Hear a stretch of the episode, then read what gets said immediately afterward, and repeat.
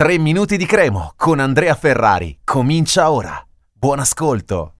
Nuova settimana di 3 minuti di Cremo, eh, cominciamo parlando del, dell'Italia Under 21 che ha perso 4-2 l'altro ieri con Quagliata e Carne Secchi in campo per tutti i 90 minuti, quindi un po' di esperienza eh, in azzurro, negli azzurrini per i due, beh Carne Secchi lo sappiamo che è il capitano, Quagliata non è alle prime presenze, però comunque eh, è un giocatore che fin qui ha dato dimostrazione di essere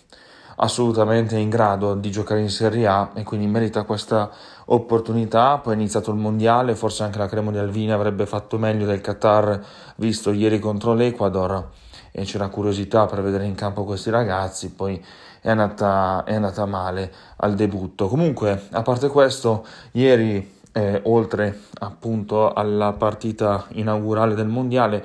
eh, mi dà spunto Sabatini, ex dirigente fra le altre di Sampdoria, Roma, Salernitana,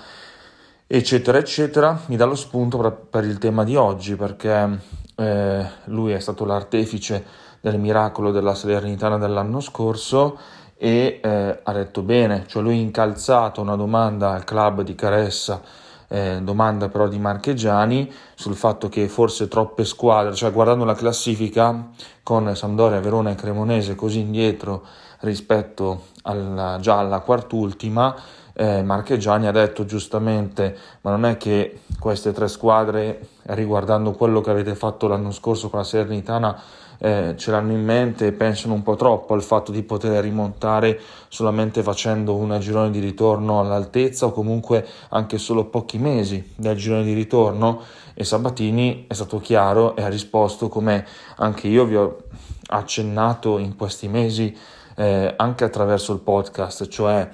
è un po' inutile che guardino cosa ha fatto la Serenitana perché è stato talmente un miracolo che non ricapita, non può ricapitare tutte le stagioni. Potrebbe risuccedere, per carità, perché il calcio è imprevedibile, ma non ci si può attaccare a questo tipo di situazioni. E eh, francamente mi ha fatto preoccupare il fatto che Braida comunque, che è un uomo di calcio an- ancora più immerso in questo mondo rispetto a Sabatini, più volte in determinate interviste abbia fatto riferimento a questo caso Salernitana di questo miracolo che ha fatto l'anno scorso. Invece non bisogna pensarci, perché quello che ha fatto la Salernitana è praticamente irripetibile e continuo a pensarlo anche io, che non vuol dire perdere la speranza su quello che può essere il giro di ritorno, per carità, però eh, è stata una serie di combinazioni talmente incredibile che eh,